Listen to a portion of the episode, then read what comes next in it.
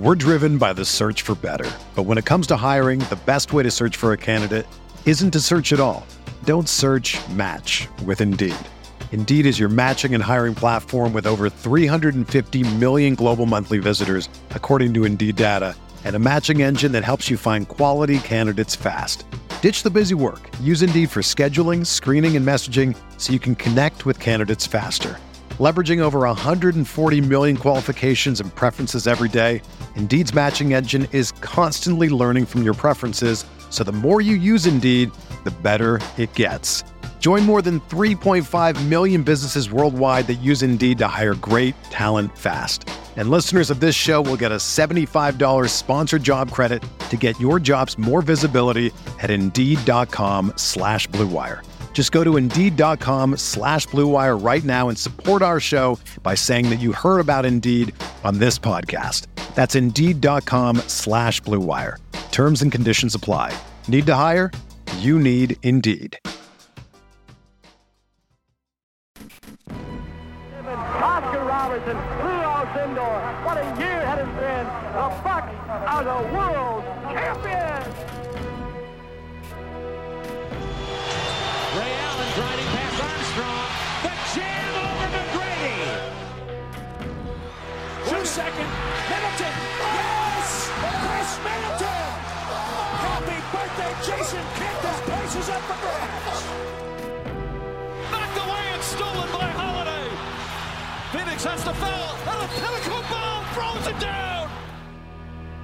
Step back three for the tie. Got it!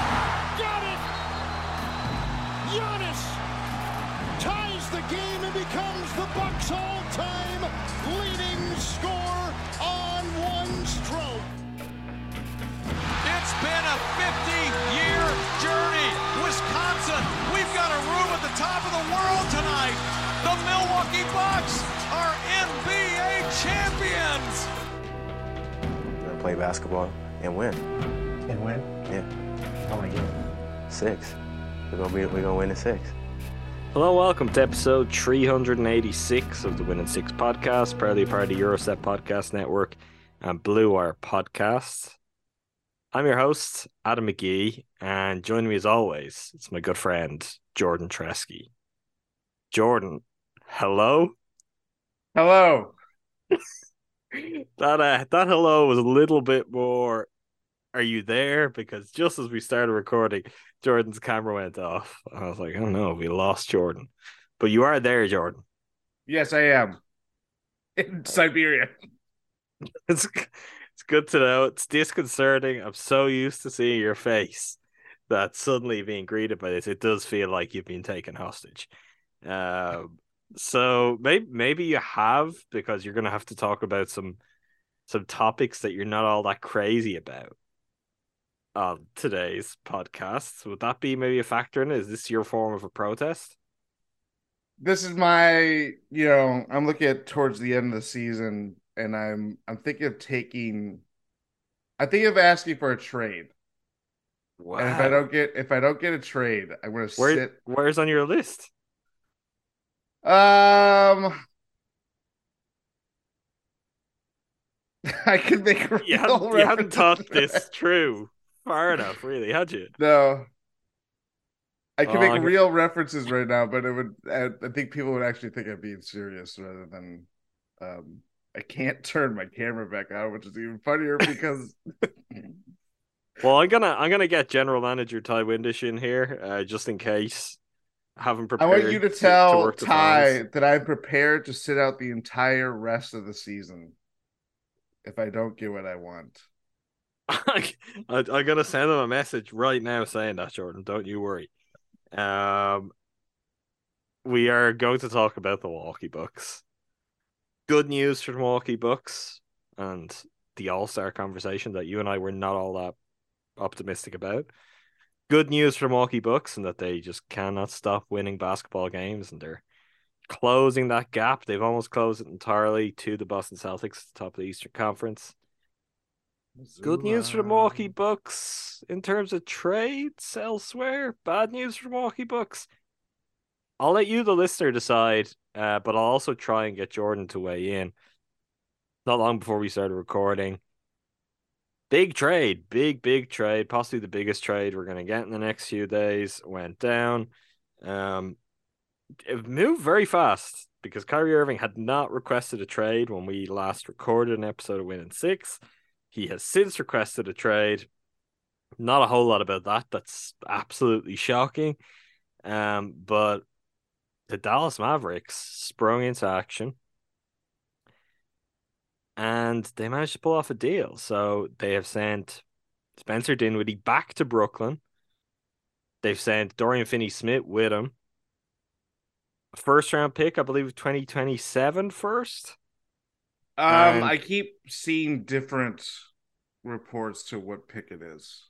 Okay. And there's two seconds. Yes. And the Nets have also sent Markieff Morris to Dallas, I believe. Yes. Am I missing any pieces of the trade? I don't believe so. Um, uh, actually, um, you forgot um the throwing in Steve Nash's Mavericks jersey to give to Mark Cuban to hang in his office. uh, did they send Steve Nash back? Um, no, I don't believe. I don't believe. So. Don't believe he's he's theirs to send anymore, Jordan. All right, so this is this is big news. Uh, whether it's the kind of fun storyline or not, given many of the characters involved, we're now going to get to watch Kyrie Irving, um, on a Jason Kidd coached team. That is certainly something from a basketball IQ perspective, Jordan. From a pure point guard perspective, there's not really anything else to talk about with those two guys. That's going to be quite a trail, right? It's gonna be. Uh, it's gonna be. the media of the minds. You know, you just want to see two point guards cook. That's what I. That's what I've come to learn in my NBA experience. Yeah, what happens when Luka Doncic is on that team already, and he's really the guy who should have the ball at all times? I'm just. What's more important is Jason Kidd signing off on this. It's very unprecedented move for the Dallas Brain Trust. You know, that's that's what's important here. Yeah, who wins, who loses in this trade? Who wins? Who loses? Yeah, Um, I think it's very possible. Uh, It's easy. I'm like saying two different answers at once. Um, I think for right now, it's the winners are Brooklyn because they just get out of the Kyrie business. Um, that could easily change if Woj or Shams or Ari Abraham uh decide to tweet that Kevin Durant wants a trade request in like 15 minutes. So Adam Sch- Adam Schefter, he might do Yeah, Adam Schefter. Photoshop. you know i i just love 2023 it's it's all about these shitty photoshops that i can see on twitter and the newsbreakers are starting to do it now too. It's big business.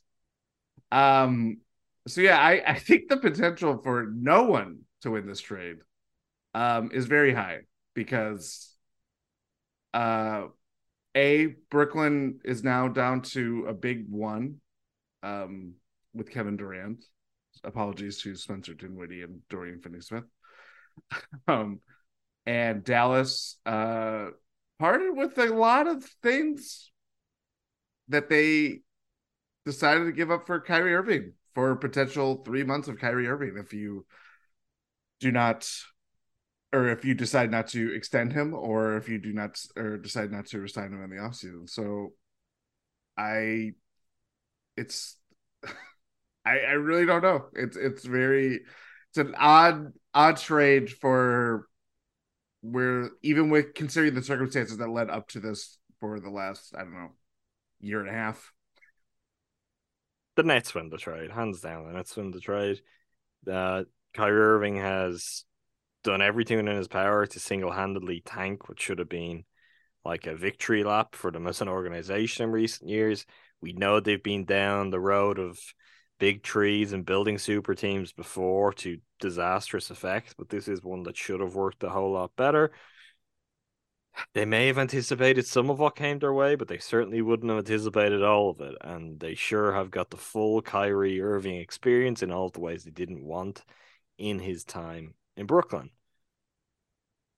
I just think that was a disaster for them. Like the time had come to pull the plug on it anyway. He was going to leave in free agency. They weren't going to pay him. That's clearly how it came about. And with that, to get back two really good role players, slightly better than role player, like you're talking kind of two of the best players of that kind in that tier in the league under contract. I believe Dinwiddie for another season. I think um Dorian Finney Smith has three seasons. Yeah, he just signed or Just signed an extension last year. Yeah, so they're not just useful players to have on your roster for ultimately whatever they decide they want their roster to be and whatever shape it is. Like Dorian Finney Smith, two years from now, if KD's gone and the Nets are blowing it up, he's going to be valuable to a good team. You're going to get something back for that. And they've got a first round pick and they've got two seconds in this. I think they're very, very clear winners, which when you boil it down to the simplest way of, well, look at what Kyrie Irving can do with a basketball in his hands, sounds insane. But as we know, that has not been the story of what he's brought to the Brooklyn Nets. And for whatever reason, and we've run through a full range of them, he hasn't been able to be on the floor anywhere near as much as they need him to. He's been a distraction when he has been there. I think they have set themselves up now that they could be aggressive at the deadline and they could add to this or they could run with a very different type of team to the one they've really been building. It's funny, Dinwiddie coming back here. In many ways, this gives Sean Marks a Sean Marks esque roster when he got to do the best of his work with the Nets. Where really at that time, I think their best chance of success would have been, oh yeah, keep all those, like keep Jarrett Allen around, keep Dinwiddie at that point, and see if you can get Kevin Durant and build that kind of team and maybe pick the right star in time rather than going and grabbing everyone all at once. It's kind of interesting to see them come full circle with Dinwiddie coming back, but it's not full circle because you got Kevin Durant still. And on like I fear the Nets more now than I have at any point throughout the season. Like they they're not far removed from a really hot streak of their own, and we kind of flippantly dismissed that only a couple of pods ago because we're like, who cares? Kyrie's going to just blow it up at some point anyway. Like the Nets are going to shoot themselves in the foot. And we say that it really was Kyrie more than anyone else.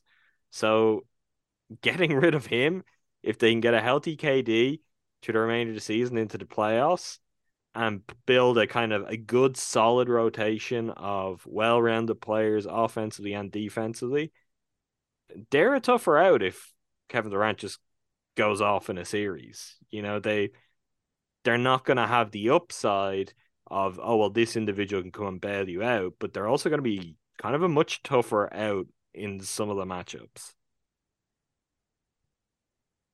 Yeah, I mean, in this scenario where Kevin Durant just, I mean, he is committed to the Nets for now. Um, as we are recording this, this could easily change, but I do. It, there's something more safe Do, about them. do you It's not- believe just uh, let's let's go on the record about that, Jordan? Do you believe that Kevin Durant is going to remain at Brooklyn after the trade deadline? I have no idea.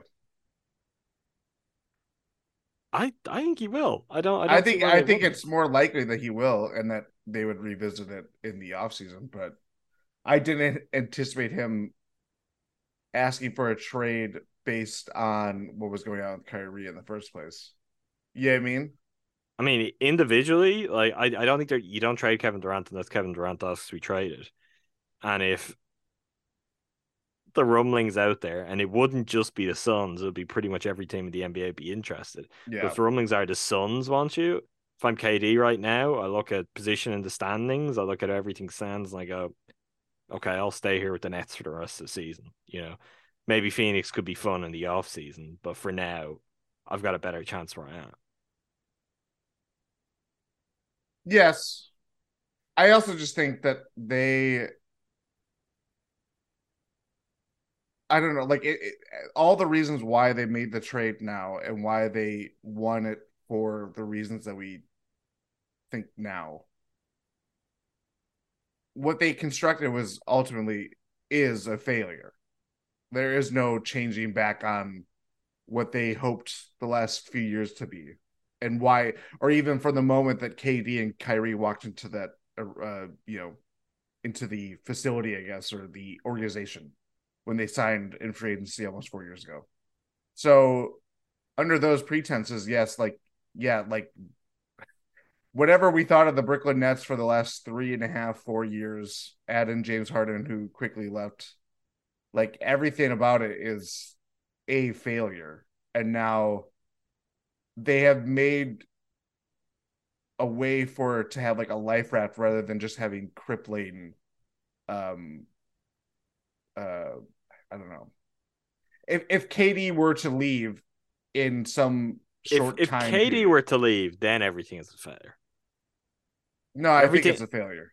No, I, I disagree. You got Kevin Durant. So until you lose Kevin Durant, when Kevin Durant goes, your chances are gone. Until you lose Kevin Durant, their chances are very much still alive. I I'm not looking to cape Mm. up for the decisions that Sean Marks and Joe Tsai have made and what the, the Brooklyn Nets have been in recent years. I think their philosophy has been terrible and they've paid the price for that. Yeah. They got Kevin Durant though, so not everything is a failure because you've still got Kevin Durant, and while you've got Kevin Durant, you've got a real chance. And this is not, I know this is not the Lakers or the Bulls or even the Knicks, right? Uh, if we're to go for a franchise that is incredibly dysfunctional, but at least does have something there that, in theory, although time and time again it proves not to be the case, you should be able to work with that. You should be able to build something. The Nets is a different beast altogether. I think it's not all failure when you've got Kevin Durant, and they they managed to get him there, and they still have him. Now, if I were Sean Marks, I would take the lessons learned, and I would not rush out and try to pick up some other star type player, even if it's a slightly lower tier of star in the next few days. I'd be like, you know what? Can we get rid of Ben Simmons and get like one useful player? That might be a good idea. Um, but I'm I'm not going shopping for for stars or kind of you know tier two stars. Ty, our friend Ti Windisch, our colleague Ti Windisch, has been tweeting. I think a lot of like interesting ideas that I don't think are the worst thing for the Nets to just go and put like a competitive product out there on the floor in the next few weeks and hope things go their way beyond that. And you're like, oh, look, look what we did, which is kind of would a Zach LaVine, DeMar DeRozan, that kind of player added to the mix with good role players around them and Kevin Durant. Does that make the Nets an entirely different team? And I am inclined to think yes. I think one in terms of personality with those guys. But at the same time, I just wouldn't rush into that. And honestly, Kevin Durant at this point, I mean, sure, he wants to be part of a team that's very much focused on winning a championship and that he feels the roster moves are aligned with that. I'd also say he's sick of all these guys' shit. Like going back to Russell Westbrook in Oklahoma City. Like I, I, I think he is a guy that you could sell on. Look, we believe you are you are the piece that wins a championship. Trust us. Give us X X amount of time. If it's another year past this, whatever it is, but let us put a roster together that's going to play to your skills rather than worrying about what else are we bringing in here and see how that plays out. I think that's a better kind of use of what Sean Marks has proved to be really good at as an executive. Like he might be a great executive at that kind of roster building. Um, and saying that, I don't know if he's terrible. Like I, I don't know if getting Kyrie Irving and James Harden and Kevin Durant together, you're like, oh, what a what a doofus. What is he doing? Like there's a lot there that is so beyond his control. Even though I don't know if necessarily you or I, as executives, would be like, yeah, let's get those guys together. They seem like the right guys to group together.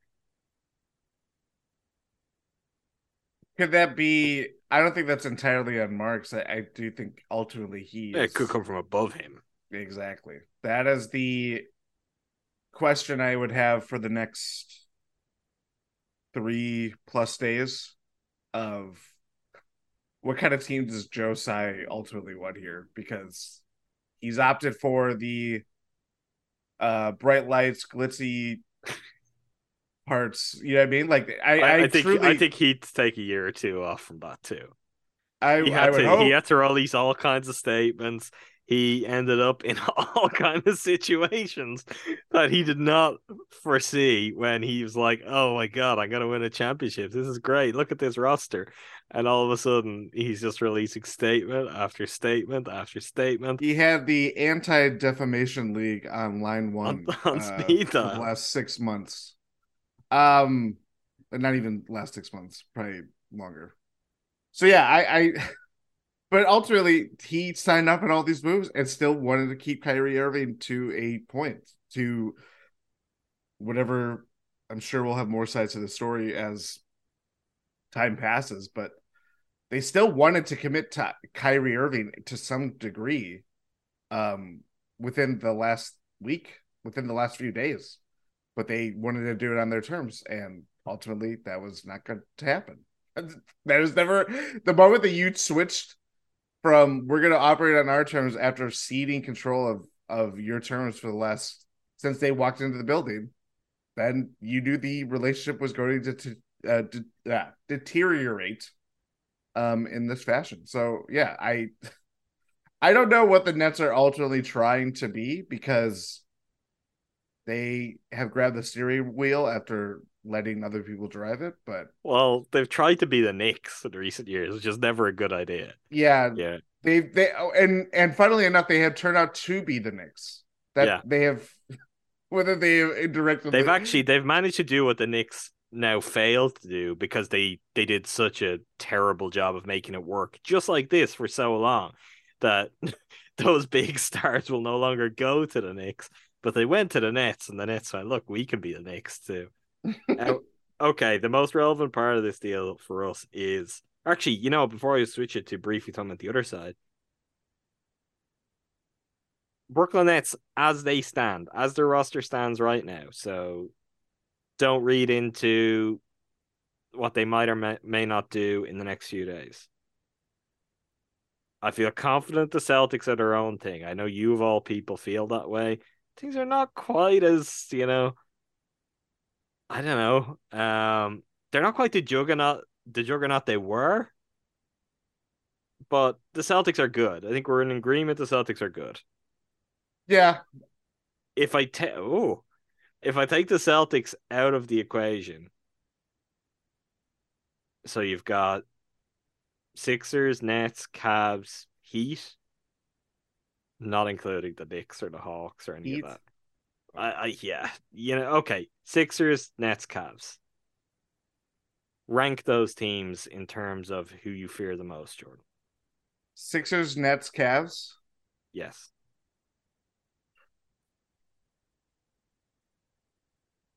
Cavs, Sixers, Nets. Wow. So you fear the Cavs the most and the Nets the least. Oh yeah, I think the Nets are done. I know they have Kevin Durant. I don't think they are that competitive.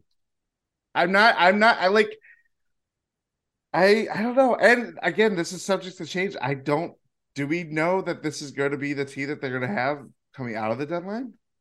I I just asked you to operate with the team that's there right Okay. now. So playoff series, for example, if that team is going up against the Sixers, if that team is going up against the Cavs, or more towards the question, if that team is going up against the Bucks you're happy you're sticking with where you are. You're least afraid of the Nets. Bingo. Yes. And Nets Nets are number one non Boston for me.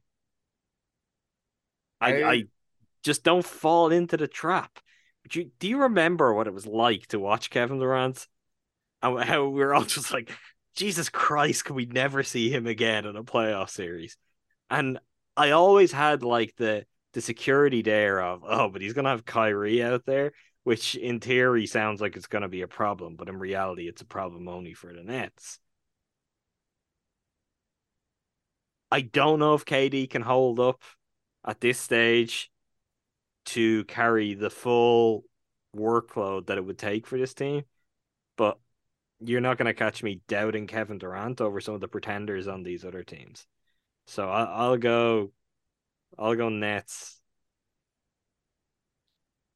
Cavs because the Cavs as a matchup is a interesting slash problematic one, and the Sixers because look, Joel Embiid is very good, but the Sixers do not deserve our respect. They've done nothing to earn it over many, many years, so they'll have to change that. If if we're to ever treat them any differently. Okay, the other side of this deal. I really only care about the Luka Doncic part of this. Uh, Mark Stein, I believe your your colleague is what you sometimes Fellow- refer fellow to as your fellow Substacker. Substacker. Um, he noted that the Mavs did run this by Luka Doncic. I'm always curious with that though. Like, what does that like? What does that even mean? You, you get called into an office. Did you get a phone call? Was it like, we're going to trade for Kyrie Irving? Are you happy with that? And he's like, yeah, sure. I like the the thing with it is it's just as an organization, you must know that there is a difference even between asking your franchise player, would you be happy to play with this guy? Versus knowing what it is going to be like in practice for him to share a team with him for years to come in your best case scenario. I I don't know how they do this. I don't know how they've missed everything that's happened with Kyrie Irving over the last what are we now? Six, seven years of his career. hmm This is absolute insanity to me. And I say that from the the perspective of a kind of a place where we once were, where we're like, okay, the Bucks have hit the jackpot here. Giannis is a player that is coming around once a generation, if even that. Got to win, got to keep him. How do you do that? And I have no doubt that the Bucks could have gone down roads, and they would have if they presented themselves where they're making some desperation moves at a kind of top end level. But I don't even know who the Kyrie Irving would have been out there at that point. Uh, Kyrie Irving. I it, That, I did I I considered it, but that is so much better a place to be then than it is now. Uh, There's there's a lot of water under the bridge. In fact, there's so much water under that bridge that is now over the bridge. The bridge Yeah. is underwater, Jordan. And Luka Um, Doncic is trying to. He's I, I need to cross this river. There used to be a bridge. What's going on here? I I just I don't get it. I would get. Well, look, it's a relatively inexperienced general manager, president of basketball operations. I can't remember the exact Nico terminology in use for Nico Harrison in Dallas. Um, it's coming from the player representation side of the game. This feels like decision making dazzled by the names, dazzled by just imagine if we put Kyrie Irving and Luka Doncic together and not really focusing on one. Sure, for all of the great that that could bring in a basketball perspective, there are very clear downsides that come with those two as a basketball fit. Downsides that with this trade, you're actually not helping either. Uh, for example, you really need good, versatile wing defenders. Uh, you know, guys like Dorian Finney-Smith. So bringing Kyrie Irving in and chatting that doesn't help you there. And then there's everything else. We're driven by the search for better. But when it comes to hiring, the best way to search for a candidate isn't to search at all. Don't search match with Indeed. Indeed is your matching and hiring platform with over 350 million global monthly visitors, according to Indeed data, and a matching engine that helps you find quality candidates fast. Ditch the busy work. Use Indeed for scheduling, screening, and messaging so you can connect with candidates faster. Leveraging over 140 million qualifications and preferences every day, Indeed's matching engine is constantly learning from your preferences, so the more you use Indeed, the better it gets. Join more than 3.5 million businesses worldwide that use Indeed to hire great talent fast. And listeners of this show will get a $75 sponsored job credit to get your jobs more visibility at Indeed.com slash BlueWire. Just go to Indeed.com slash BlueWire right now and support our show by saying that you heard about Indeed on this podcast. That's Indeed.com slash BlueWire. Terms and conditions apply. Need to hire? You need Indeed. Whether you're a world class athlete or a podcaster like me, we all understand the importance of mental and physical well being and proper recovery for top notch performance. That's why I'm excited that Unified Healing is sponsoring podcasts on the Blue Wire Network. Unified Healing is a new and super innovative global network of wellness centers powered by Energy Enhancement System, or EE System. If you haven't heard of the EE System yet, then you'll want to listen up. This technology promotes wellness, deep relaxation, purification, and rejuvenation. Wherever you are across the globe, access to a center is easy and affordable. Interested in experiencing the EE System technology for yourself? Go to unifiedhealing.com slash bluewire to learn more and find a center near you. That's unified, U-N-I-F-Y-D, healing.com slash bluewire. No material or testimonials on the Unified Healing website are intended to be viewed as medical advice or a substitute for professional medical advice, diagnosis, or treatment. Always seek the advice of your physician or other qualified healthcare provider with any questions you may have regarding a medical condition or treatment and before undertaking a new healthcare regimen, including EE system. I'm I'm a little surprised, Jordan, at Mark Cuban for this. Because he's been around the block a long time. I don't know, is it that the Mavs just haven't generally got a chance to do this, and maybe that's why they do it, because they are always the team where everyone goes in free agency. Oh, the tax breaks, and you know, the Mavs have and look at the Mavs as a franchise. And then nothing really happens. And even when they Yeah. get close, you get DeAndre Jordan and ultimately all of that. I don't know does that ultimately feed in the point here, but they're like, there's a superstar available. Let's grab them and see what happens. Because how else do we get one to pair with Luka? But to kind of circle back to what I was saying about KD, like if you've got KD or if you've got Luka, you've got the hardest piece of it all. Job number one is don't piss them off. Don't make their life more difficult. And you're gonna have half a chance. You can build the rest from there. And this is just insane t- to the point now where obviously there's been all kinds of dysfunction that's putting it very mildly within that organization over the past two, three years off the court. Um, you only have to look at now what the front office looks like and where it is in terms of experience, who the head coach is. I don't need to say too much on that here. And the one thing they always had is, well, look, at least, at least we've got Luka Doncic. And this is a move where it's like this could very plausibly go wrong in the way where you do not have Luka Doncic, and this is the thing where everyone can point back to and is already pointing to and being like, "Why are you doing that?" I mean, I can remember the days of uh not, I don't think there's that much reporting for good moves, but it would be like I just remember the day that Chris Haynes uh tweeted that the Bucks were waiving Gary Payton II.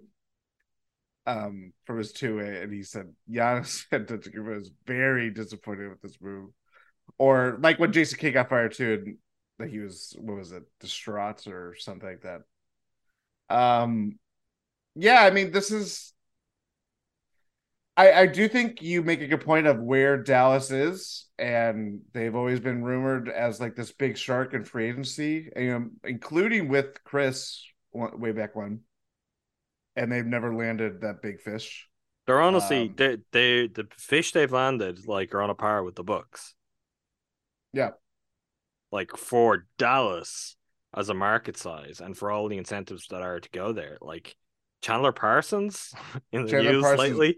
Is that the is that the biggest free agents like that they've re without kind of retaining some of their own and doing extensions for guys Yeah, biggest newcomer that I can like think of. Tim Hardaway Jr.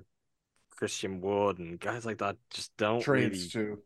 they're trades, but it- just doesn't also move the needle at all. Like just doesn't cut it. If the Bucks if that was the most the Bucks could do, we'd be pretty upset about that. So it's kind of a weird and under discussed thing, which I guess has been masked by getting Luka Doncic and Yeah. the Hawks playing a helping hand and you getting Luka Doncic. Yeah. And I think that is part of the reason why you make this move now. I guess. I don't know. I, I really the the Nets got out of more than what they I re- I am really surprised by what they got out of this because as much as good as of, of a player as Dorian Finney-Smith is, it's the picks that ultimately just helped them whether they actually drafted or not because they just didn't have any. Um, Dor- Dorian Finney Smith is more picks if they want, like with that true. contract. Very true. Um, but it, yeah, I, I, they're the they were the team that was more desperate than the Lakers and had actual players and picks to give them that weren't just you know break free. You can like Westbrook was uh, essentially an expiry, and you break uh whatever phrase you want to call it, but like it, that's not an appealing offer. Just to have like, oh yeah, this comes off your books, but you have to go through this for the next couple months, which for the right team, Russell Westbrook would appeal more than Kyrie Irving. But um, yeah, I it is truly remarkable where we are with this, and knowing how Kyrie is, I'm sure that there are more checkpoints and more chapters to be written in this crazy story because it is going to continue. It just naturally does. I'm pretty sure he's checking out the grassy knoll to uh, write the next one right now, Jordan.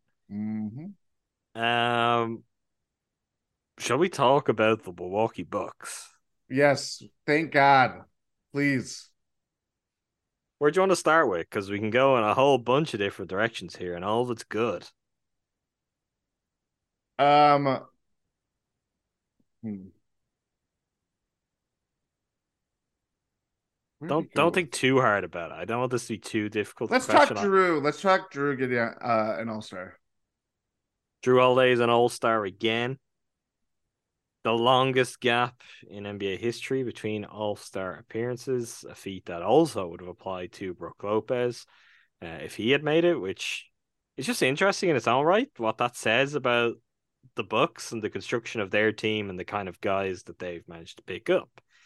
Um, Jrue, I, I don't think has ever I don't feel like his star has ever really fallen that low. He just happens to be at one of the most competitive positions for the All Star game because a lot of guys who are not very good when it comes to helping their teams to win are very entertaining, put up lots of points, and will make the All Star game year in and year out.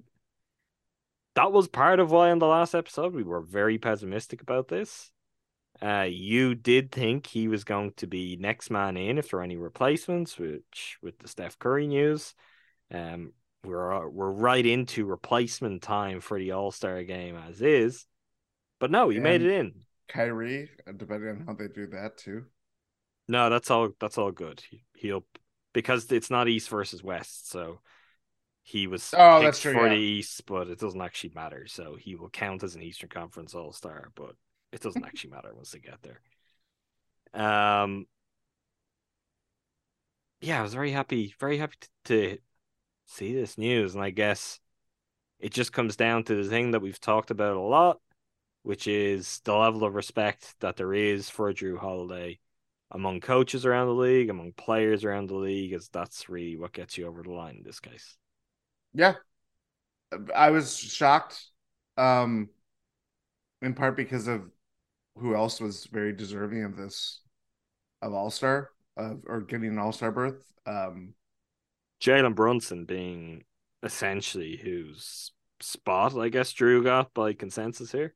yeah, and I would probably credit him more with the Knicks being competitive than Julius Randle, but that's just me being my two cents there. Um but yeah, I'm very very excited to see Jrue. I just like see. I mean, Giannis. We take it for granted that he just is going to be in the All Star game every year, and even to the degree that he's going to be a captain because this is his third time being a captain. So we're just like, ah, that's great. Oh When- come on, we're not, I know, I know. flippant about it. I know, but I well, I don't. I think there are some people that just kind of take it for granted now. I wouldn't take it for granted because I'm like, not one of those people. We're a few we're a few years away, and that could be like a few short years or a few long years. Either way, we're a few years away from probably a very long drought where that is not the reality for the Bucks. Let alone the captain thing, because that's definitely not going to be the reality Mhm. for probably fifty years, uh, if we're to go by by history. But just having all stars, like you remember, you remember what that was like to just be like, can we just get an all star here? Brandon Knight like is so more deserving than Kyle Korver. That was a legitimate argument. That was a Ti Windisch impression. It Ti will still make that argument today. He's going to be in your mentions the second he hears I'm this not. podcast. First of all, I would say I side with you, Ti. I would also say I there's don't. probably, so- This is there's probably someone else more deserving of Brandon Knight and Kyle Korver that didn't get in that year that we probably forget already. But um, Kyle Korver deserved it. how dare you? I was there. I was there. I was watching. I was in the trenches. LCD sound system. I was there when Brandon Knight could have been. um, but to your point of Jrue, uh, and Rohan Kadi, our fellow GSPN colleague and Substacker, um, uh, pointed this out to Throw me. on the Substack. He is. I gotta, I'm, gonna, I gotta have to do some research on that. My own research. Oh yes, to continue the theme of today. Um, he tipped this off to me. I'm not saying that he broke this news to everybody else, but this is news to me that he has the Jrue has the longest gap of All Star berths, and if you really think about it too, and or and your point like enhances this of like Jrue has just been the same guy. It's there has been you know mitigating circumstances to this where I want to say he missed good chunk of chi- time in the first couple of seasons when he was with the Pelicans. Um, missed the start of the uh 2016-17 with the Pelicans because his wife had a brain tumor.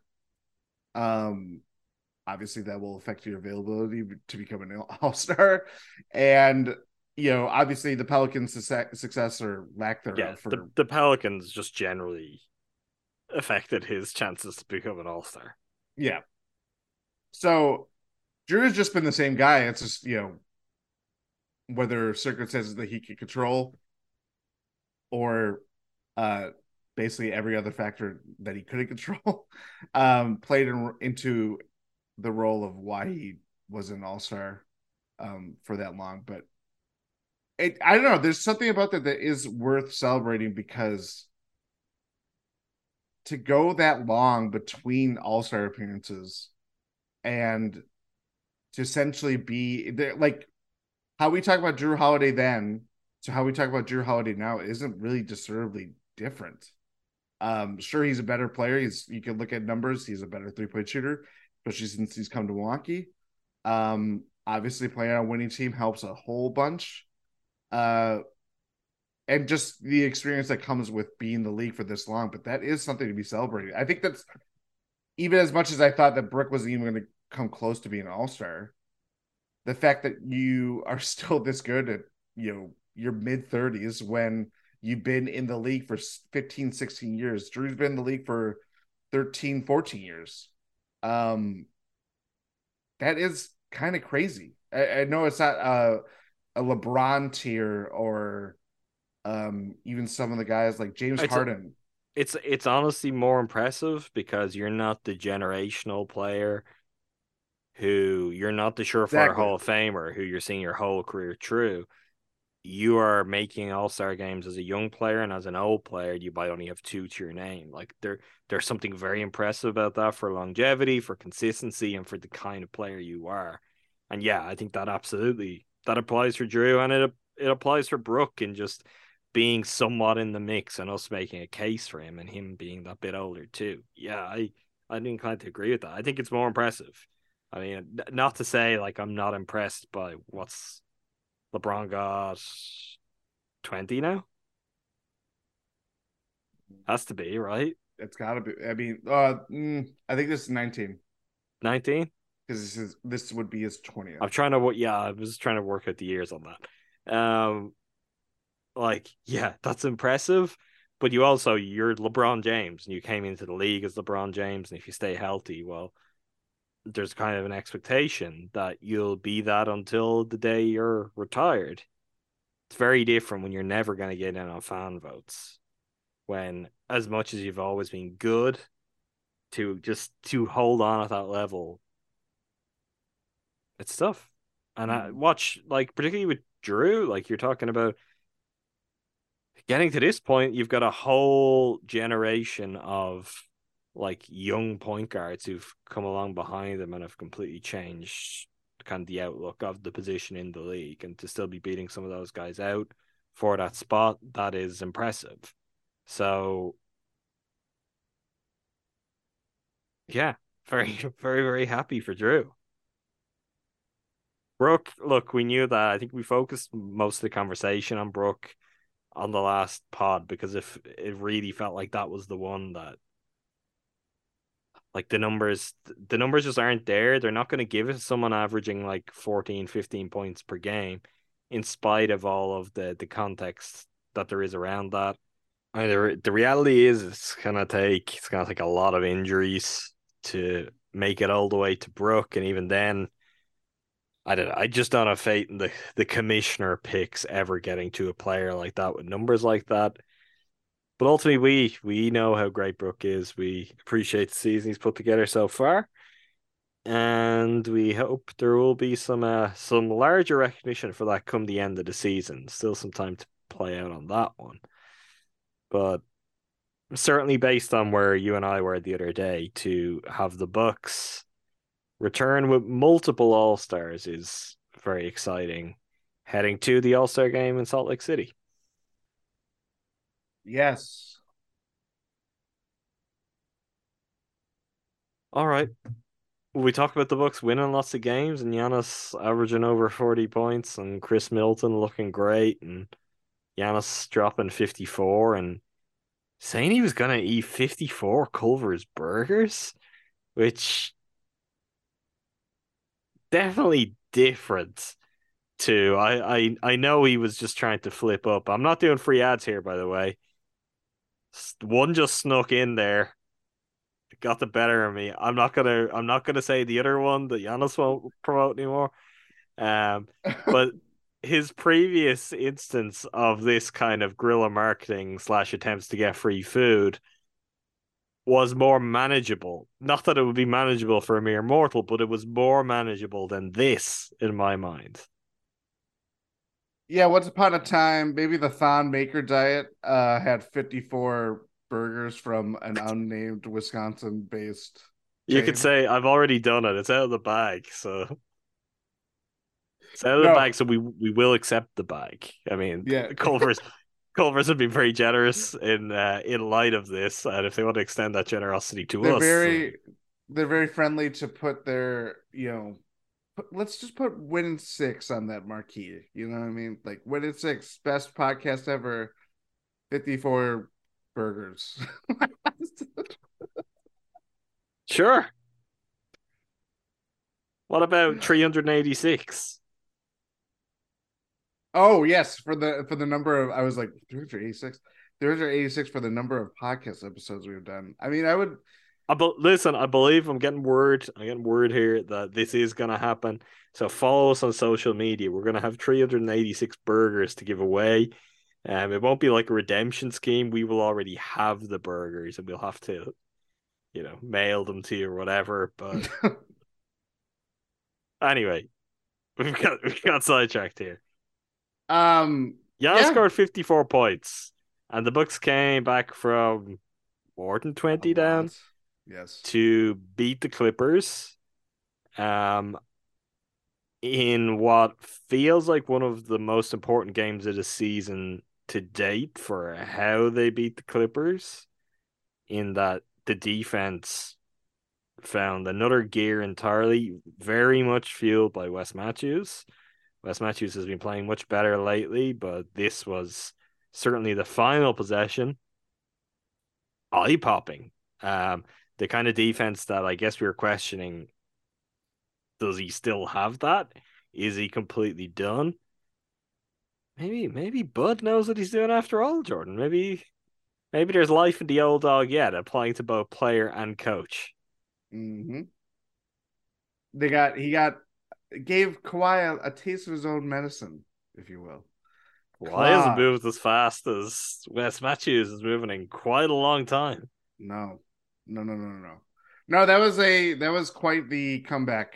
Um, obviously Giannis just being Giannis, uh, really helped that. But Khris, even with his minutes cap, um, putting in some big shots.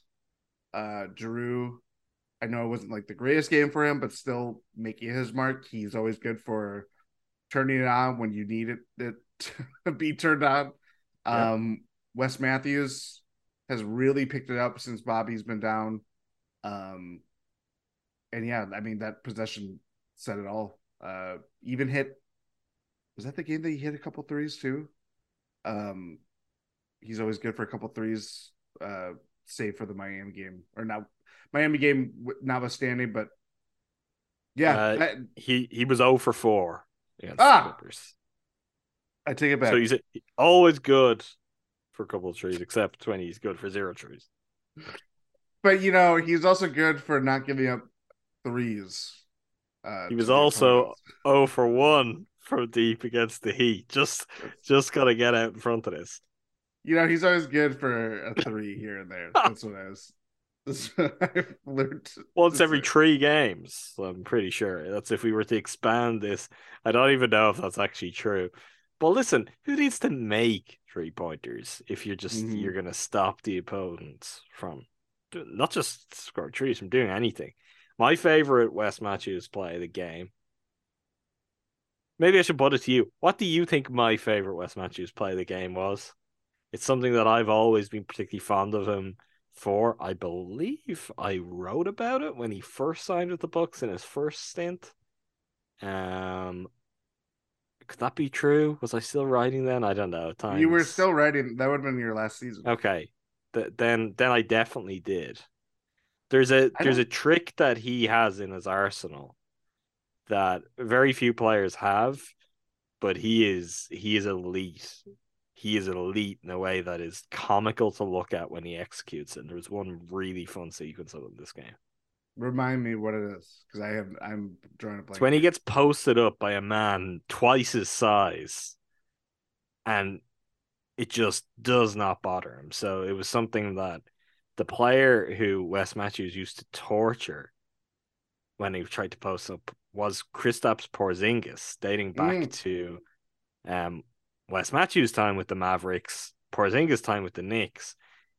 For whatever reason, it was a thing that happened across multiple games that the Knicks would try to get Porzingis working inside. The Mavs would go, okay, we'll put Wes Matthews on him. Porzingis would go, great, I've got this tiny little guard on me. And then he would fail to move Wes Matthews at all. I, with Porzingis, I guess that's one thing because we're all familiar with his frame.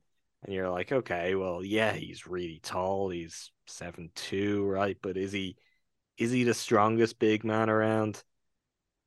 I feel like Ivica Zubac, he's a he's a pretty strong big. And there was just a classic. This is textbook. Just giving me joy because I'm like, okay, well, that is like that's the Wes Matthews of a few years ago. We were like, oh, these are the kind of things you come in key defensive minutes. He can do this for you, but he can also do this. And that was part of rounding it out because yeah, you get the incredible on-ball defense against Kawhi to finish the game, but you're also having him get the better of Zubac in the post. You're like, oh, okay, so the complete Wes Matthews defensive experience is still there.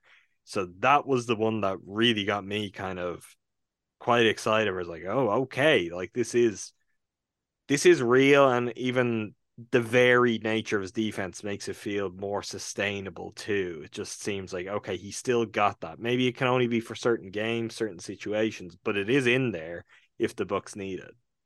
Yeah. Yeah, I mean it's part of why you know when we talk about the old Wiley vets, whether it's him or George, um, in particular, I we're so quick to like throw, and I'm definitely guilty of this too. We're so quick to throw the you know dirt on their on their grave, so to speak, where it's like they're cooked. They're you know one bad matchup, and it's true. Like I, I want to say, probably one of the big. It was probably the Christmas Day game where Wes, because of the nature of where the injuries were and, um, you know, the rotation was you're to have to rely on him to either guard Jaylen Brown and Jayson Tatum at times. And you're to look slow compared to guys that are in their prime.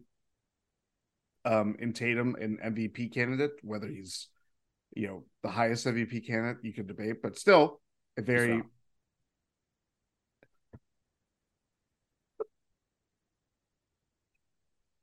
It's just to get in there. He's not. But he is an MVP candidate. He's the top player in the league. Then I'll just say it like You're just, that. Your Celtics agenda can't go unchecked. That no, says it's, I, to get in I don't have an agenda. I'm on to you, Missoula. I'm somersaulting towards you. Um, you can't do that. That's what I'm going to say to him when it comes time to touching Larry O'Brien's trophy because they can't do that. They're not allowed. They're not going to. Jayson Tatum be in the royal family of MVP contenders? I've never heard of him. The only royal family that I've heard of is Giannis, Khris, and Jrue. Nice. Well, well handled on multiple levels there. Um, Uh, what were we talking about? Wes Matthews. We were talking about Wes Matthews' defense and Jayson Tatum. Yes. Um basically my point was we're very quick to like say they're cooked or you know it's past time. And yes, they do the can the Bucks if you they got an upgrade as a uh wing defender. Um not or someone named like K Droughter or something like that. I don't know. Um would I welcome that? Yeah, because I think it's an upgrade on what they have, but I still think having vets like Wes Matthews and George Hill can be can be valuable. It's possible to have a world where both are on your team and more reinforcements the better. I, I guess that's where I I lie on this. We're guilty of the thing that uh, we try not to be guilty of, but we generally are, where we went, oh, Giannis said 54 points. What about the burgers? And then we started talking about Wes Matthews. So to bring it back to Giannis here, um, in this seven game win streak for the Bucks, which of course has coincided with Khris Middleton's return as well. Giannis is averaging 39.4 points per game on 60.5% for the field, 35.7% from deep, 60.4% for the free throw line, which is lower than the season average. So this we're gonna need you to pick that up, bud. You know, there's there's room for improvement here. 14.7 rebounds, 5.0 assists, 0.7 steals, 0.3 blocks, four turnovers. Um in 32.8 minutes, I shouldn't leave that one out. He's averaging just under 40 points in under 33 minutes per game. He's just all conquering. And to see him take it to this extreme against that team with the defenders they have, I know that was not their approach to defending him throughout the game. We're going to bring Stan Van Gundy in in a minute. He's going to talk to us all about the different defensive looks the Clippers gave to Giannis. But it's pretty exciting. I mean, uh, that this applies to Giannis. This also applies to just the wider kind of sense of the Bucks. I think watching Giannis and how he produced that obviously brings back memories of Game Six of the Finals. But I do think, on the whole, that entire Bucks' performance very much had the spirit and the energy and the kind of oh well we are equipped to grind out these wins feeling that the games in that season had and to some extent I don't know how much of that we've seen since I think part of that is someone like Wes Matthews playing in the way he does because that's giving you some of the PJ Tucker energy and something that the Bucks were able to work with. But I think overall we are seeing this kind of confluence of factors where it's like, okay, well, Giannis is quite clearly the best player on the planet. That's a good starting point. But also everything else is clicking in the in the ways you need them to click in around him. And what that means is, yeah, even if he's gonna have to do a lot of it on his own, you're gonna be able to support him in all the other ways that are required to ensure that what he is doing on his own will get you across the line. So I mean, you always want to see a a contender have to grit out some games against a really good team and win them ugly. This was that kind of on steroids, though. So I couldn't have asked for much more from the Bucks than to win this game. Even though when ultimately you look back on it, it's like, did they play well? Not at all. Not at all. They played pretty terribly throughout the game. But in some ways, that's something to be more optimistic about than some of the just you know, oh, great performance here or there that we've seen to this point in the year. Yeah. Yeah, I, I mean, their offense has been so overwhelming. Um, Giannis has been a big part of that, obviously, recently. That when it comes time to play in the muck and have to carry yourself out of a 20 point plus deficit at times, they can do it. It's that is from where we were talking about the Bucks over this Bud era of their front runners or the criticisms that would be placed on them of like when they punch them out, they don't know how to counter. It's like they can win at this point with all the players that they have and how far along they are in this the fifth year of, of the Bud era. And on top of that, where everybody has learned from all those big mistakes that when you have everybody healthy, uh, big mistakes, I should say, losses. These guys, like Giannis, I know we fall in love, and I know one of our questions about uh, his scoring is about like he's shooting the ball better, being more willing from three, even though that you know can be queasy at some sometimes. It just doesn't matter when you can get to the rim twenty times a game and make eighty percent of those shots. It doesn't matter if you have Ivica Zubac, who's not like a Brook Lopez type guy, but he's very big and it's hard to displace him from where he's defending, uh, which is primarily in front of the hoop, and have him fall out and can't guard any, like can't block your shot. It's stuff like that that just keeps happening. I mean, even happened in the Heat game. I know it wasn't 54 points or anything like that, but like Bam is probably as good of a rim defender on Giannis in recent years, and it just really didn't matter. Um, I just it, it is crazy just how relentless he can be, and we know all the injuries and just the punishment it takes to to that he takes on a nightly basis and to just keep coming and coming and coming towards the rim and all that stuff it's just the guy the guy is he's a monster. He's unique in that way. Yeah, he really is. I mean, I the only thing I wonder we touched on, I guess, in the last episode of did he benefit from some of that time out? Did the Bucks maybe let him rest up a little bit more in that time after injury? Maybe they should do it again before the season's out. Like let's let's see how things go. Let's get Khris back, and if you find yourself with a friendly stretch in the schedule, maybe maybe he just feels that knee a little bit for a few games that we get him some more rest because I don't think this has done him any harm. And we're going to pivot over to the mailbag now, but before we do, Jordan, I want to do something that is not um the usual for Win in Six. Uh, people can you know just excuse me this indulgence for a couple of minutes if if I didn't have other plans and was not going to be out of the country later this week, I would come on another Gyro Step Podcast Network show to just to, to make this point. I want to talk about Aaron Rodgers, Jordan. That's what I'll talk about. And I can't be around for talking to Tundra this week, but I, I need to I need to draw attention to this. I need to be an ombudsman of some sort. Aaron Rodgers, um, I'll I'll read you a quote. This is a pretty big deal for me. I'm not going to sugarcoat it. That's what he's talking about after his latest big win, Jordan. Aaron Rodgers claimed the Pro Am title at the AT&T Pebble Beach Pro Am, playing with Ben Silverman, a PGA Tour professional that I will admit, as a weekly PGA Tour watcher, I have never heard of before. Um, Ben Silverman not making a whole lot of noise in the professional leaderboard this week, Jordan.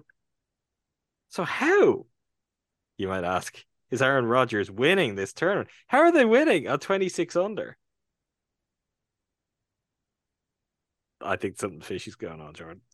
That's that's all I got with this. What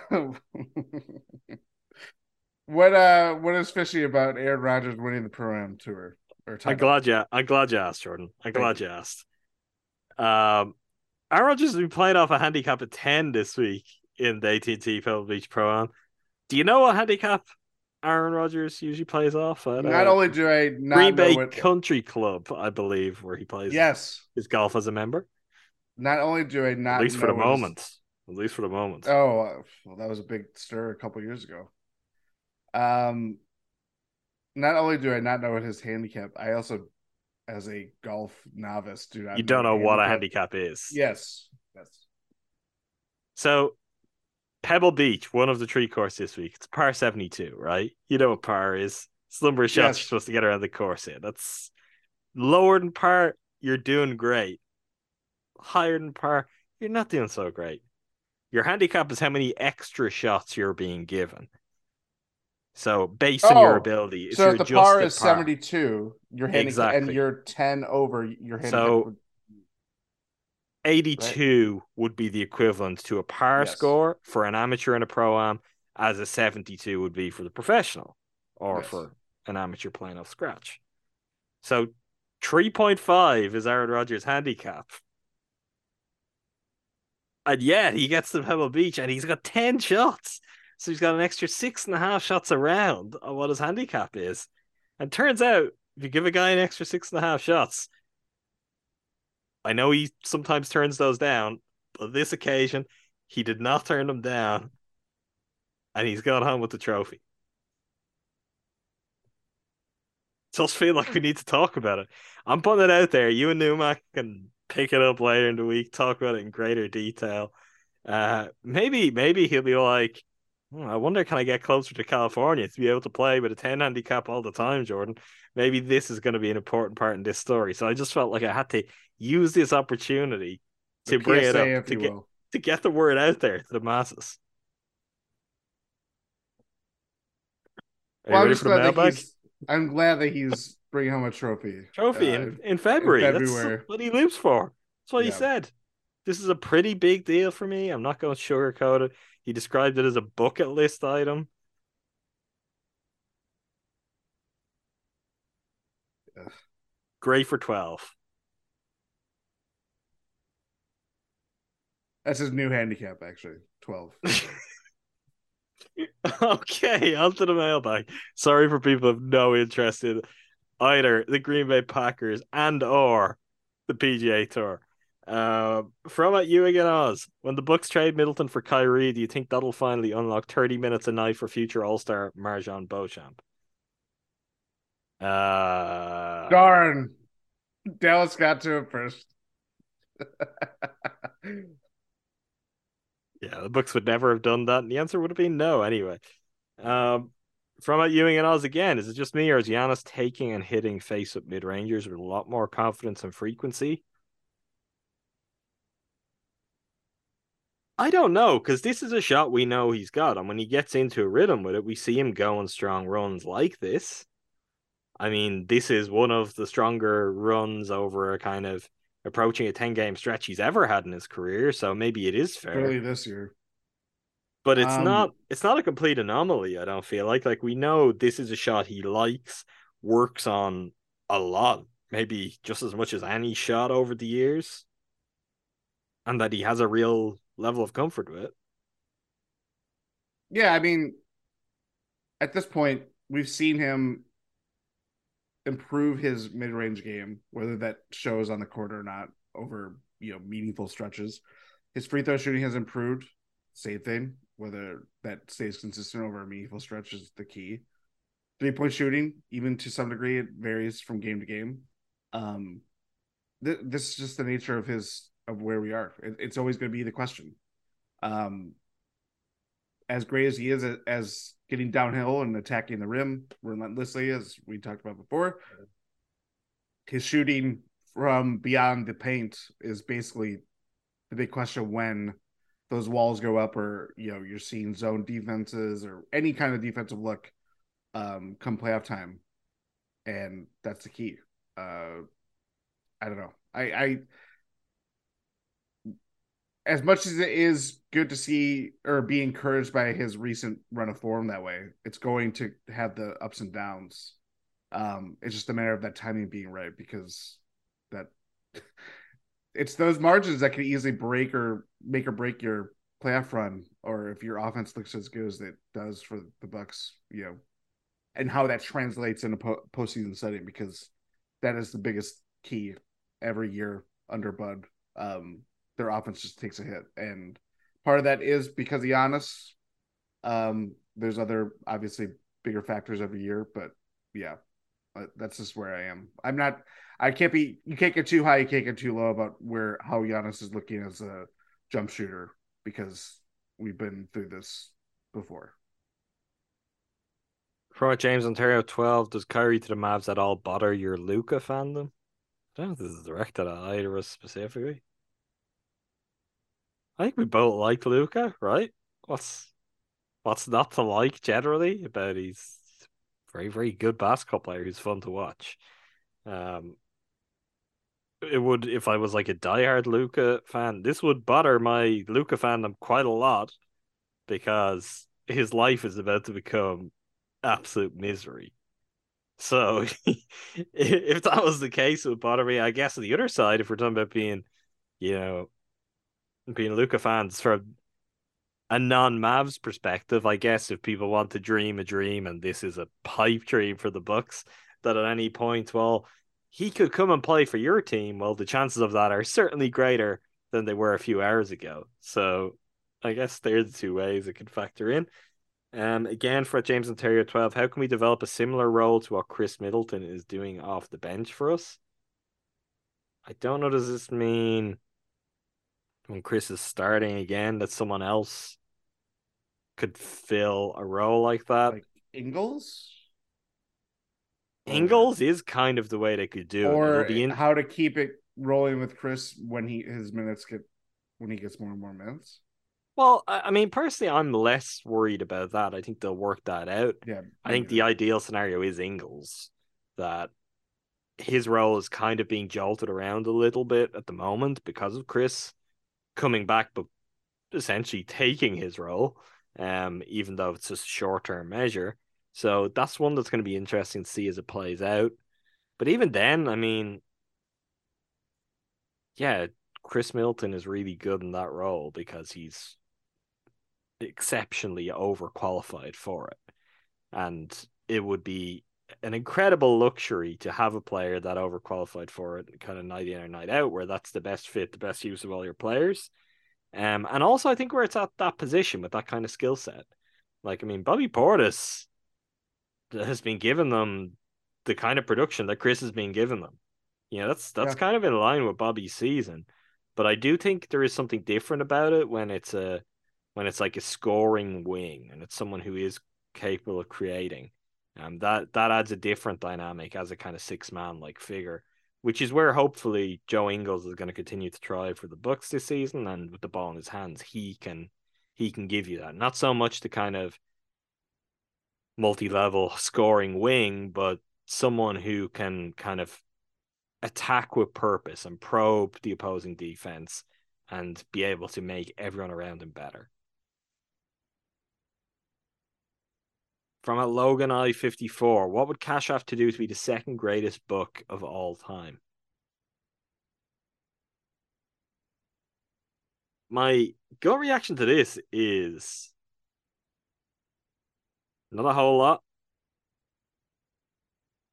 The gap is not massively large at this point.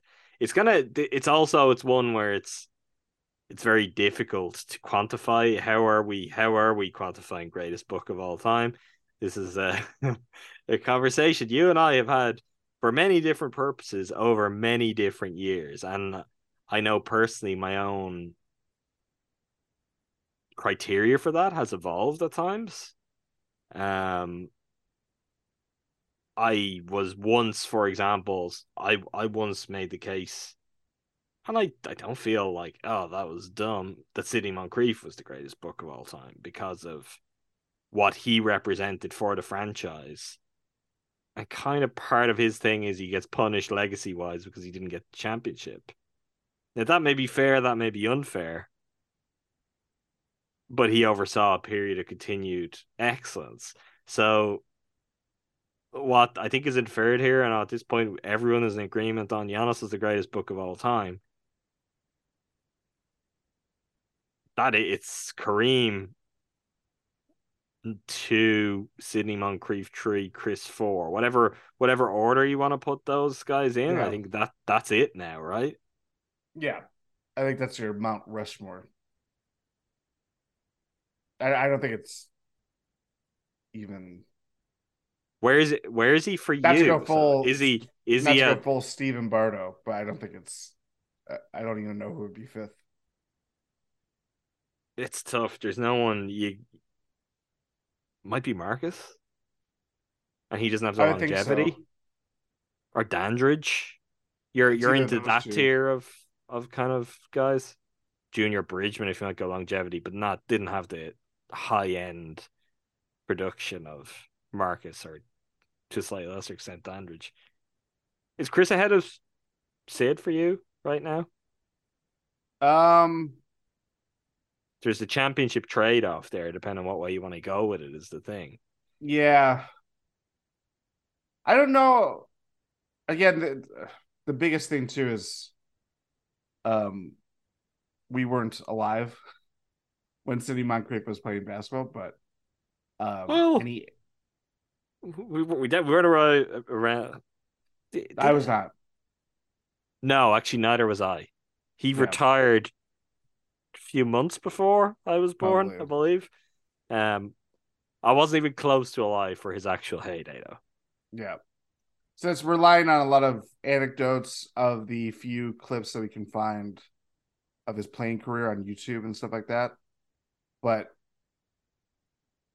it's it's such a and even comparing what Sidney Moncrief was to Khris is kind of just very different. They're not their archetype of player is very very and their different. their function within their team. Yes. Is yeah. I don't I when I think of that now, I don't think he is. But if the Bucks go and win another championship, he he is ahead of Moncrief, and he probably is also ahead of Kareem then because you got two championships. So, like, I, I think that's how close it is. Not to suggest that that's some small feat that can be achieved. Otherwise, if he can continue to contribute at a really high level and his game can age quite well, something we have questions and concerns over for a variety of reasons, mostly health based. Like, if he ends up having the the longevity and beyond that of what Moncrief had in terms of time with the team, and also the longevity of success that Moncrief had, and he also has a championship to go with it. Like when all said and done, he will be two. That's not to say that like Kareem Abdul-Jabbar isn't a better player than Khris, but it's greatest greatest Buck, and I think if you've if you yeah, build out if career if if Khris's career gives you like eight years of the Bucks as a true contender and a, at least one championship to show for it, maybe another finals appearance or another championship, whatever it might be. Like that's that's impossible to look past in terms of giving the best of both worlds, you know, giving the best of both worlds of what's what's around there. So he is he's close. It's the, in the territory that being close is one thing. What it takes to actually leap past either of those guys is another thing. Mm-hmm. But he is close. Yeah. I doubt you're you're feeling less comfortable at this moment that I fully understand and appreciate why. But I don't think there I don't think there's a good case to be made uh, if Khris gets a second championship that that he's not number two. Yeah, I it's also- understand that we have years worth of work and a multi-part documentary that will unpack some of this at a later date. but that Yeah. thankfully is not the central question of our work. it's true. uh, yes. But I I do think when it will ultimately come down to like greatest Buck, if Khris sees this out and it's all, you know, roses and rocking chairs when he's finishing up. and he's got two championships And Harley. Davidson mo- motorcycles. I, I think that's kind of unimpeachable in a way that, as you know, Jordan, Kareem Abdul-Jabbar's legacy as a Milwaukee Buck is a little bit more complicated, and ultimately, also, I this is something. Um, I think it was I think it was Matt Moore, HP Basketball, had tweeted this a couple of days ago, and I was like, oh, I haven't really given thought to this, but the question was along the lines of how many teams in the NBA currently have their all-time greatest franchise player playing for them. Which obviously Giannis is one, Steph Curry's another one. I'm now gonna blank on others that I had before that. Damian Lillard is getting close, although Drexler has got some edge there, maybe in other ways. I don't know. That's that one's close. I'm forgetting someone really obvious. Zach LaVine, the Bulls. but I I just I I think the way the way that you're trying really hard to distract me here. If Khris sees this true and remains good with the Bucks and the Bucks remain competitive, the thing that he will also have in his favor in a Sidney Moncrief way that works too, I think, is everyone, like every basketball fan around the league, when his name comes up, they will associate him as a Milwaukee Buck. Yeah, And that also is a big just deal. like I Doug think. McDermott and the San Antonio Spurs.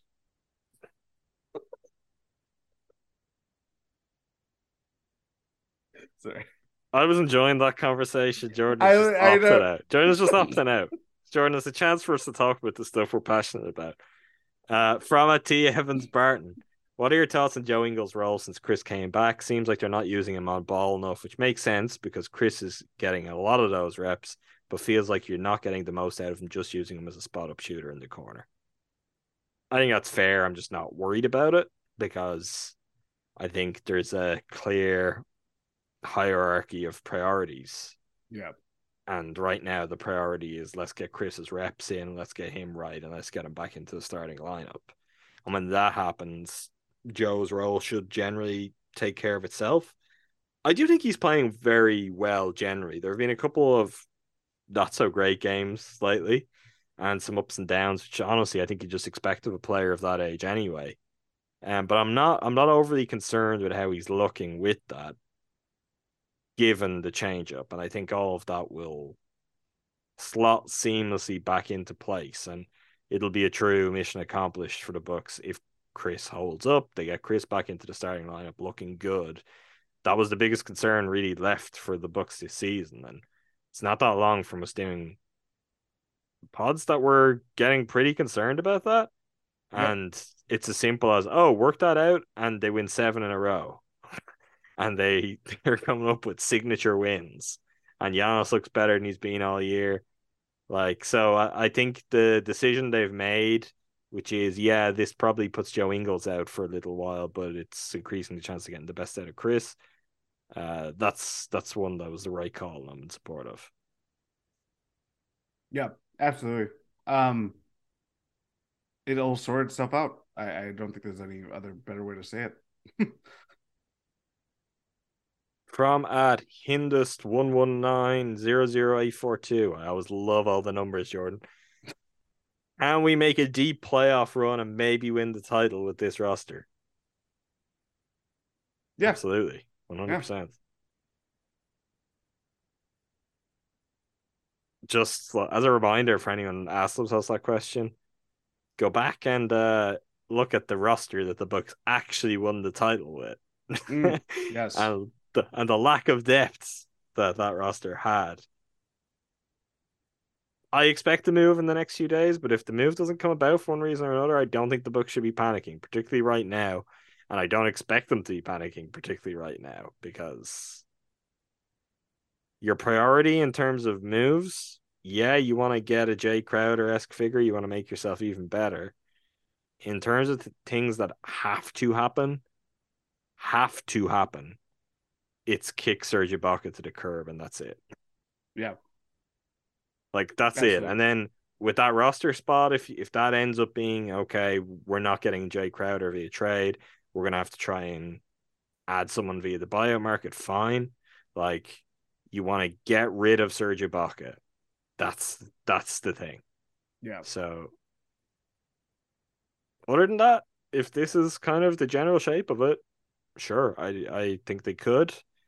Um health is important in that. We need Khris to stay healthy. We need to get Bobby back and have him slot back in as well. It it is the fact that like this is happening now and Bobby's out and Khris is not even playing full minutes and look how good this team is, which is probably a worthwhile reminder of just you know let's try and get everyone out there together. It doesn't always work like that. Some years you cannot get everyone out there together, but if the Bucks can, I think there's no stopping them. I think they're far and away the best team in the NBA and have a roster that would be the envy of everyone else. I would agree with that. We're having all the pieces come together. Um, important. It's there is no. Could their wing defense be improved? Could they have another big man? Could they have another ball handler? They can always use more of these things, but I think from what they are building off right now and where the roster is at, um, plus Bobby when he gets healthy, it's good enough to compete for a title. To add to that would be a luxury, but that's when you have that's what happens when you have all the big pieces covered, and then it's about just add a little seasoning in there. And then and then um it's kind of our our wider point throughout the season, which is you know, the things that annoy people about Grayson Allen become a much smaller problem when you don't have to focus on Grayson Allen as much. And we're seeing that at the moment. And I think that just kind of the knock on effect of that for every single guy throughout the roster. It's already there for all to be seen. If they get Bobby back as well, it'll be even clearer. So fingers crossed on that front. From at Scott Run Portal, no question. I'm just happy we're still playing out the season and having fun since the Celtic won the finals in December and Embiid won the MVP in January. You're right, Scott. I'm glad we are still playing out the season and having fun. Boy, are we having fun. From a David Dunn 21, just, you know, I will advise the listener, I will not try to perform it in this case, but I will advise the listener that this is in all caps. I know that will surprise you given the tweeter in question. But Many people are saying that Khris Middleton looks better as a sixth man, which I've been saying for years, but the fake news failed to report on. Now that his minutes are low, his efficiency is high, and Kyrie Irving had to flee to Texas. Sad.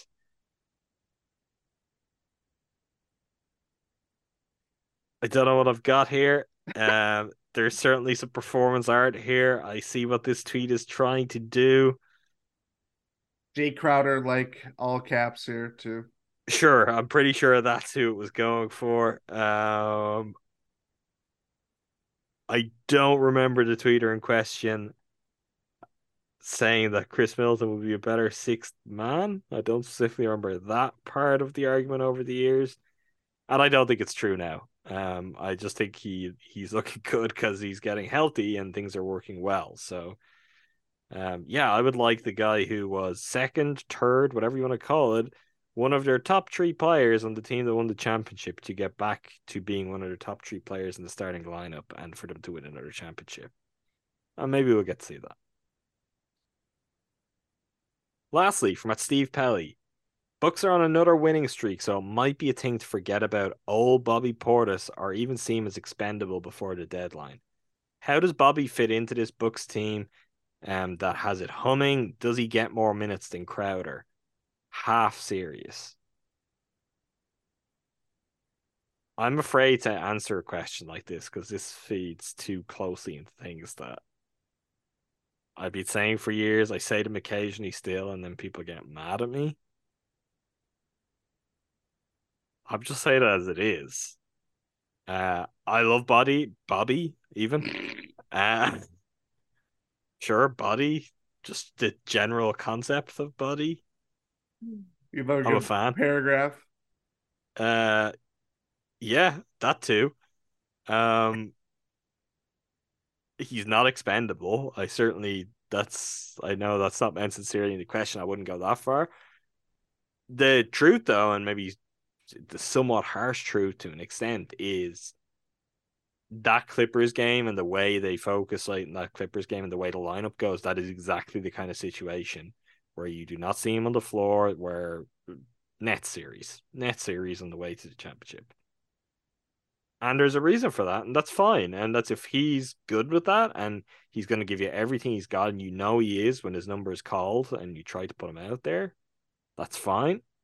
Um, but there are moments and there are series that are for him, and there are moments in series that aren't. A Jae Crowder, too, I think a point you made earlier as well. Like,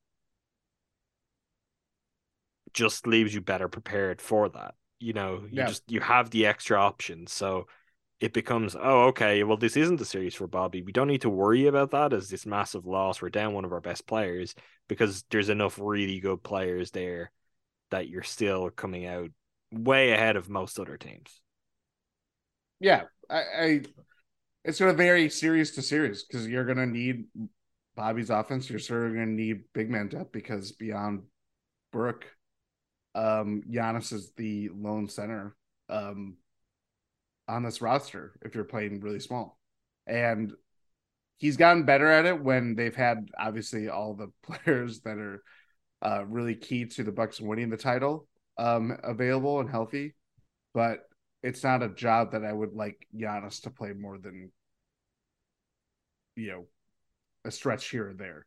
He can't do it that way. That's not how he's built.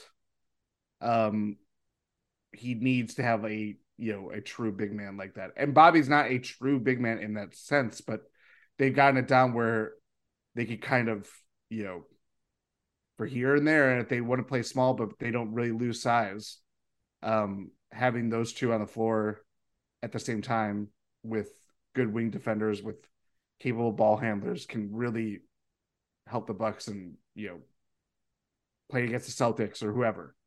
Um, but yeah, it's it's it's to put any number on it on what he looks like when team is fully healthy or if the Bucks get Jae Crowder, like it will vary from se- series to series because not all opponents are the same, obviously.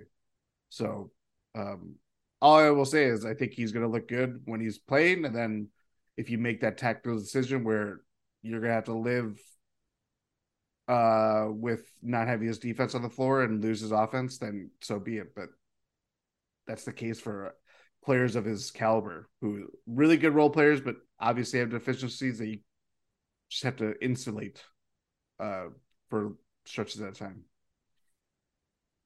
Yeah, let's say if the the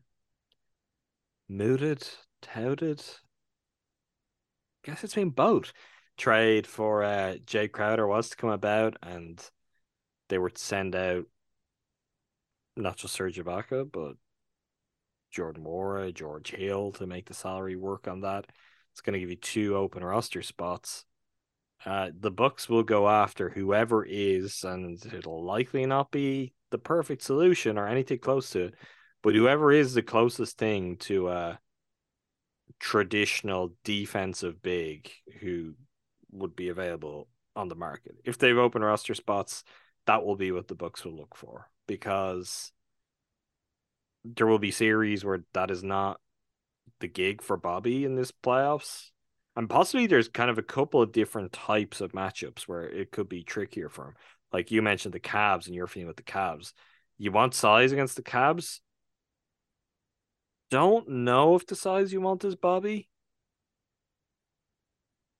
It might actually take a series of seeing that play out and Bobby could be part of the thing that wins out and wins you that series and forces the Cavs out of their comfort zone with their size, or it could be that you're losing that battle and you need to switch it up in a different way. I can I can just see a couple of different scenarios where aside from just, you know, it would be a good idea to have some form of security for like any number of minutes with that Yeah. kind of center. Um, but I can see a scenario where the Bucks go after that. And honestly, that might be a real incentive as much as anything. Like I wonder if if it does get to a point where they get Jae Crowder into a deal like that, but maybe the pod is sweetened a little bit where we're going they're going a little bit further on this. That might be with a view to this is not just about Jae Crowder, but this is about we want to rectify one to two other spots on our roster and we need the roster spots. So this will get us Jae Crowder and give us the flexibility to go and find a buyout big. Uh, maybe something to keep in mind in the days ahead. If if an extra second round pick, well, the Bucks are blessed with these things anymore, were to appear in a deal where it's like that seems like an overpay. Ultimately, the the value of a deal doesn't matter straight up for Jon Horst and the Bucks their current situation. It's what is your what are your assets you're spending at the deadline and what does your roster look like coming out of it versus going into it. So if there's a big that becomes available and they feel they could get that, you know, you end up with and that costs you an extra second round pick, what's really the difference from trading a second rounder for that anyway? So that's something I've just thought about that might be worth keeping in mind because if there is a deal that goes through, whether it's for Crowder or someone else with that kind of lopsided construction where the Bucks are going to open up roster spots, there may be added incentive for the Bucks to do a deal like that. Of course, the mm-hmm. flip side of it could be they could find a trade partner and do a deal where they get a big like that back, and you know whatever salary configuration in that deal works. But the Jae Crowder deal is not one set up to be like that. So maybe part of the incentive would be okay, we can play the buyout market too. Yeah. It all come together in the next few days, I guess. I guess it will. Dear listener, I have no idea what this is even gonna sound like. Maybe maybe I could just say nothing and we get away with this. Maybe it's gonna be unbelievably obvious. But we uh eventful eventful recording, to say the least, for this episode, but we had finally got the episode finished. A few minutes had gone past, and I got a message from Jordan saying we forgot something.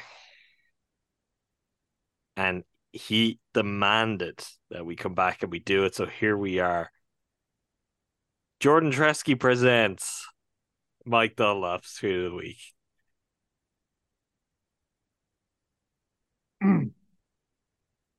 Tweeted 5:26 a.m. February A.M. what game? Can we give context? Is there some. Is it actually like. They weren't out west this week, were they? no, they just had to play at nine o'clock, or tip off had nine twenty. Um, this would have been Friday, or no, this is Saturday. Saturday morning. Do you think he just gets up at 5 a.m.? He does come across as a 5 a.m. riser kind of guy, It's true. much like yourself. Tweeted 5:26 a.m. February 4th, 2023. Coaching, forces of change, parenting, AAU influence, kitty litter discipline, general selfishness, big picture, keeping energy and enthusiasm. How other coaches, relationships, invest, find other coaches that can assist with their knowledge and shared struggles. Problem solved together.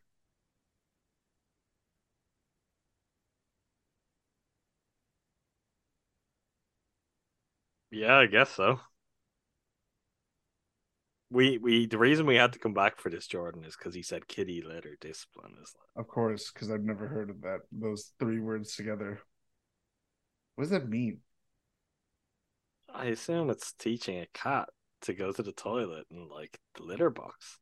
Kitty litter discipline. So he's he's applying a whole variety of scenarios where you may need to be a coach, including if you're coaching your cat to not, I don't know, shit in the middle of your floor. So Karl-Anthony Towns. I hope he doesn't have that problem. I don't believe so.